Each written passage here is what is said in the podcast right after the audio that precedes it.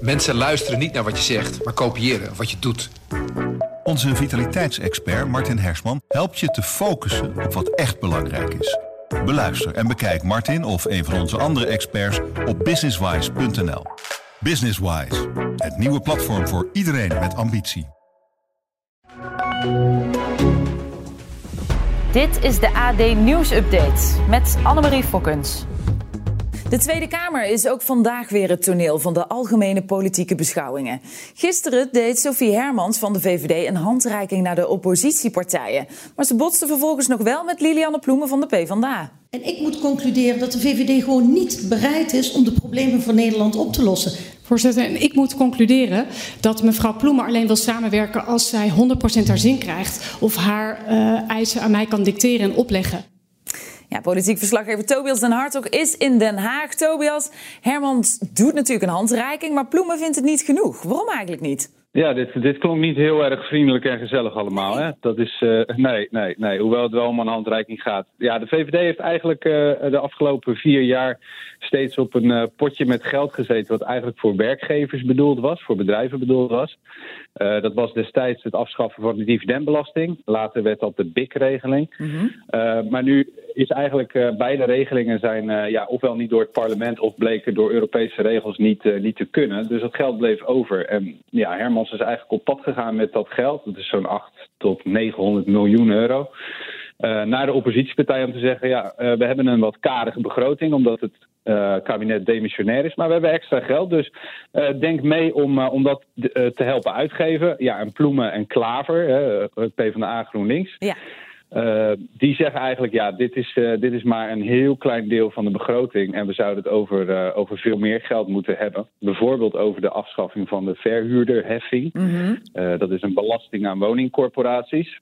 Ooit bedacht in 2013. Nou, dat blijkt niet helemaal te werken om het woningprobleem op te lossen. Dus zeggen zij, kijk daarna bijvoorbeeld ook naar, want dan heb je weer 1,8 miljard ongeveer te besteden. En zo gaat de discussie voort, inderdaad. Want hoe gaat dit het debat vandaag bepalen, denk jij? Ja, heel erg, heel erg. Want dit is, kijk, normaal is een begroting ligt tamelijk vast. En dan wordt nog wel een klein beetje in de Kamer met een paar miljoenen geschoven. Maar ja, omdat die formatie zo lang duurt, hè, is er eigenlijk stilstand in Den Haag. Dus er is bij alle partijen wel het idee van, ja jongens, dit is eigenlijk het moment, hè, de, de, de Prinsjesdag... Uh, momenten moeten we eigenlijk pakken om, uh, om toch grotere uh, beleidsveranderingen door te voeren. Ja. Want ja, van de formatietafel hoeven we het niet te verwachten.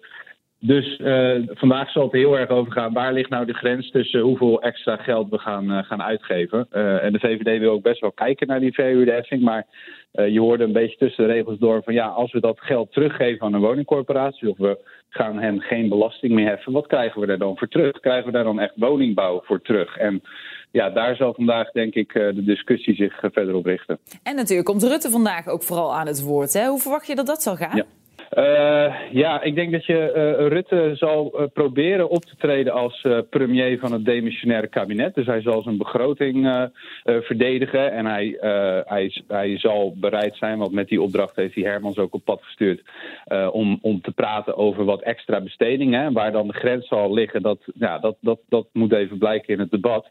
Maar ik denk dat hij ook vooral zal worden aangevallen op, op zijn rol als VVD leider in de formatie. Ja. Uh, want er zijn natuurlijk heel wat partijen ontevreden dat de formatie stroef verloopt. En eigenlijk proberen alle partijen uh, hem uh, de schuld in de schoenen te schuiven. Ook al is er best wel wat voor te zeggen dat ja, PvdA en VVD bijvoorbeeld niet los, willen van elkaar. Dus ja, misschien wel net zo schuldig zijn aan de stilstand. Ja, al met al zit er een klein beetje vooruitgang al in of kunnen we dat nog niet stellen? Uh, nou, wel vooruitgang in de begroting. Ik denk wel dat er vandaag extra geld uh, beschikbaar gaat komen. Misschien wel voor uh, wonen, misschien wel voor zorg, misschien wel voor een beetje meer koopkracht in onze portemonnees. Daar, daar zit wel vooruitgang in. Ik denk dat de uh, uh, formatie en de vriendelijkheid tussen de partijen, dat we daar weinig mee, mee zullen opschieten vandaag. Oké, okay, dankjewel Tobias en Arto.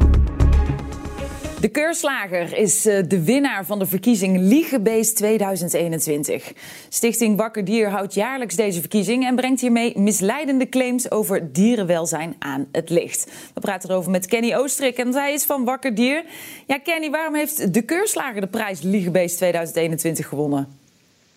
Nou, ik denk dat heel veel mensen zich echt bedonderd voelen door, door de keurslagers. Want met zo'n naam keurslagers, dan verwacht je dat het goed zit. ze hebben ook allemaal claims over dierenwelzijn. Ze zeggen dat ze het beste vlees hebben, hoge kwaliteitseisen. Uh, maar in werkelijkheid kan zo'n keurslager dus gewoon plofkip in zijn, uh, in zijn vitrines leggen. Um, ja, en ik denk dat mensen zich gewoon echt bedonderd voelen daardoor. Want dat is ook zo. Er ligt dus plofkip in de vitrines bij de keurslager. Ja, zo'n keurslager kan zelf kiezen wat hij uh, in zijn vitrines legt. En sommige keurslagers leggen daar inderdaad gewoon uh, neer. Maar ook bijvoorbeeld uh, vlees van industrievarkens of van, van zieke kalfjes voor blank kalfsvlees. Al dat soort dierenleed, dat vind je bij een deel van de keurslagers. -hmm. nou, de keurslager is natuurlijk wel een heel groot concern samen. Hè? Ze zeggen ook zelf dat ze zich niet herkennen in dit verhaal. En dat er wel aandacht is voor verbetering en verduurzaming. En dat dierenwelzijn volgens de Vereniging van Keurslagers juist een heel belangrijk speerpunt is. Is dat volgens jullie dan helemaal niet het geval? Nee, dat zijn praatjes. Je, je, ziet dat sommige keurslagers wel die vriendelijke vlees verkopen. Uh, en dat is heel mooi, maar dat, dat zijn een klein aantal. En wat de keurslagervereniging eigenlijk zou moeten doen, is gewoon eisen stellen. Dus minimale welzijnseisen. Dus bijvoorbeeld zeggen, alles heeft minimaal één beter levensster. Zoals supermarkten eigenlijk heel goed aan het doen zijn. Okay. Maar uh, ja, keurslagers laten hun leden eigenlijk aan, hun, aan de lot over. Oké, okay, het is nu al inmiddels al de dertiende editie hè, van jullie verkiezing. Wat heb jij nou uh, zien veranderen de afgelopen jaren? Nou, je ziet wel dat, uh, dat de misleiding eigenlijk steeds subtieler wordt en implicieter.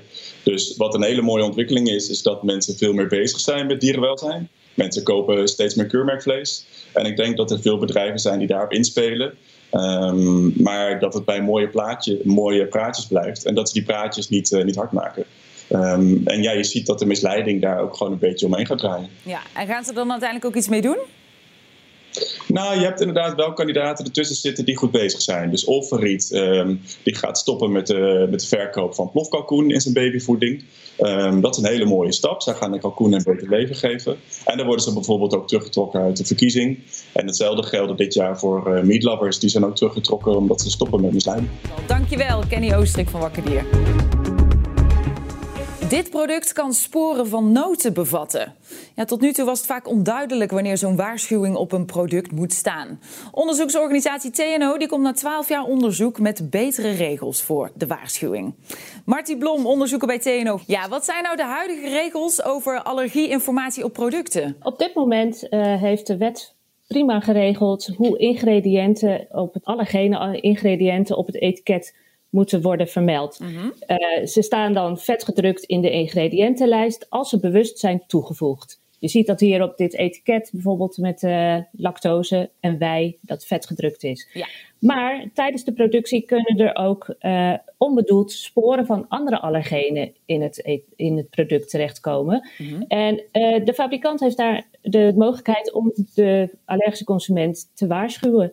En hij doet dat uh, als daar risico voor is. Maar wanneer is dat risico groot genoeg voor, uh, uh, om echt te waarschuwen en wanneer niet? Nou, en inderdaad. Want dat als je, was niet geregeld. Nee, want, want als je nu dus op die verpakking rijdt, dan kan het sporen bevatten. Dat hoeft dus niet zo. Dus ik ken ook mensen met allergieën, die kunnen het ene product weer wel eten en het andere niet. Dus is het dan totaal niet duidelijk waar je op zou kunnen reageren?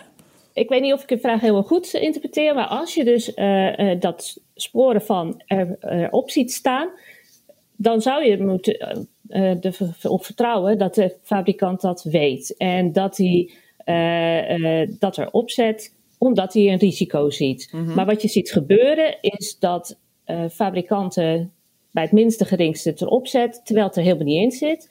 Aan de andere kant zie je ook producten waar het niet op staat, terwijl er wel allergenen in zitten. En wat je dan de consequentie is dat ja, allergische patiënten heel vaak een onverwachte allergische reactie krijgen op dit moment. Ja, en dat wil je natuurlijk voorkomen. Dus er is een onderzoek geweest. Na twaalf jaar eindelijk is het klaar. Hè? Wat gaat ja. er nu veranderen aan die allergiewaarschuwingen op producten? Ja, nou wat er gaat veranderen uh, is dat we nu met dat onderzoek van TNO uh, normen kunnen vaststellen. De FAO, WHO heeft kritisch gekeken naar alle beschikbare informatie die er is en heeft dat TNO-onderzoek uh, aangewezen als de beste basis, meest gedegen. En de informatie over waar ligt de gevoeligheid van patiënten kan, heeft geleid tot het afleiden van normen. Mm-hmm. En deze normen kunnen, zijn dan de beslissing, kunnen ja, de producent aangeven bij welke grenswaarden moet ik nu wel dat die waarschuwingen erop zetten. En wanneer niet. En even als laatste heel kort, per wanneer uh, kloppen de etiketten dan wel? Nou, dat is een, een uh, moeilijke vraag. De normen komen, die zijn er nu, die zijn gepubliceerd. En nu is het aan de wetgeving binnen de hele wereld om dit te implementeren. Dat is de volgende stap. Oké, dankjewel. Martie Blom van TNO. Ja. Er zijn te weinig BOA's om vanaf dit weekend effectief coronabewijzen te controleren. En daarom willen BOA-vakbonden tot wel 5000 extra handhavers en meer geld. Richard Gerrits is voorzitter van vakbond BOA-ACP. Ja, Richard, eventjes voor de duidelijkheid. Hè. Het, is het nu de taak van de BOA's of van de horeca zelf om die coronabewijzen te controleren? Uh, goedemorgen. Uh, nou, laten we duidelijk maken, dat is voor de ondernemers zelf. Wij, wij hebben ook niet zo duidelijk gezegd dat wij uh, als BOA dat gaan controleren. We gaan toezicht houden op de ondernemers of ze het wel of niet goed doen. Eigenlijk wat we de hele coronatijd al doen. Ja, maar jullie hebben dus extra mensen nodig. Waar haal je die 2500 tot 5000 extra BOA's vandaan? Ja, dat is niet wat we binnen nu een paar weken georganiseerd hebben. Dat is iets voor op langere termijn. Oké, wat wij nu zien is dat we al anderhalf jaar zeg maar, een extra taak hebben bijgekregen. Namelijk het handhaven op de noodverordening, zeker mm -hmm. corona. Uh, daarnaast is het zo dat er een aantal pilots lopen in het land waarbij bijvoorbeeld uh, lichte verkeersovertredingen ook al uh, zeg maar, beboet gaan worden door BOA's als mensen zich dit daar niet aan houden. Dus wat we zien is dat het takenpakket eigenlijk van die BOA's zeg maar, toeneemt met, met 10 tot 20 procent. En dan vinden we ook dat daar formatief ook 10 tot 20 procent aan personeel bij moet komen. En dan praat je over een groep van 25.000 BOA's tussen de 2500 en 5000 BOA's. Dus dat kan uh, binnen een aantal jaren moet dat denk ik uh, gerealiseerd gaan worden. Ja, nou heeft het kabinet natuurlijk 45 miljoen uitgetrokken voor de naleving van die coronamaatregelen. Is dit niet voldoende? Ja. Nou ja, als je wat verder door gaat vragen bij het ministerie, blijkt die 45 miljoen helemaal niet richting BOA's gegaan of richting handhavers. Maar dat het meer richting de particuliere beveiliging is. Dus eigenlijk de BOA's heeft nog, hebben nog helemaal niks gekregen. En uh, wij gaan met de minister in gesprek om uh, duurzaam te investeren in de toekomst. En dan zeggen we ook, dan moet er meer geld bij dan die 45 miljoen waar nu over gesproken wordt. En dat we uh, in de toekomst gewoon ook voor zorgen dat de, de samenleving ook leefbaarder wordt en veiliger wordt. Ja, dus jullie hebben die zorgen al besproken hè, met de minister. wat denk je, gaat er extra steun voor jullie komen dit weekend? ja, nu zijn de algemeen voor dit weekend moet nog even gekeken worden. Kijk, dit weekend is gewoon dat we met z'n allen gaan kijken samen met de ondernemer, met de politie, met de gemeente en de BOA's van hoe dat allemaal gaat. En uh, we zullen in eerste instantie zullen we natuurlijk kijken van uh, datgene wat niet goed gaat, zullen de mensen gewaarschuwd gaan worden. Uh, en uh, als dat nog steeds niet goed gaat, zullen mensen behoed worden. En in het slechtste geval kan er eventueel een bestuurlijke boete opgelegd worden, CQ een sluiting. Maar ja, uh, dat is ten tijde van de hele coronaperiode was dat al het geval. Mm -hmm. ja, en voor de rest moeten we gewoon even kijken met de minister. Er staat volgende week maandag een gesprek met hem en dan gaan we hierover praten. En ik hoop dat we dezelfde zorgen hebben. Volgens mij hebben we die. En ik denk dat het goed is dat we het, het geld goed gaan besteden. En nu zijn de algemene beschouwingen zijn, uh, bezig. we hebben een kabinet wat niet, niet voltallig stem kan uitbrengen om ja te zeggen tegen dit soort plannen. Dus we zullen nog wel politiek ook moeten lobbyen. Juist, nog even geduld dus. Dankjewel, Richard Gerrits. Ja. En tot zover dan deze live nieuws updates. Ja, meer nieuws vind je natuurlijk in de app en op onze site. Wij zijn er rond de klok van half twaalf weer. Heel graag tot dan.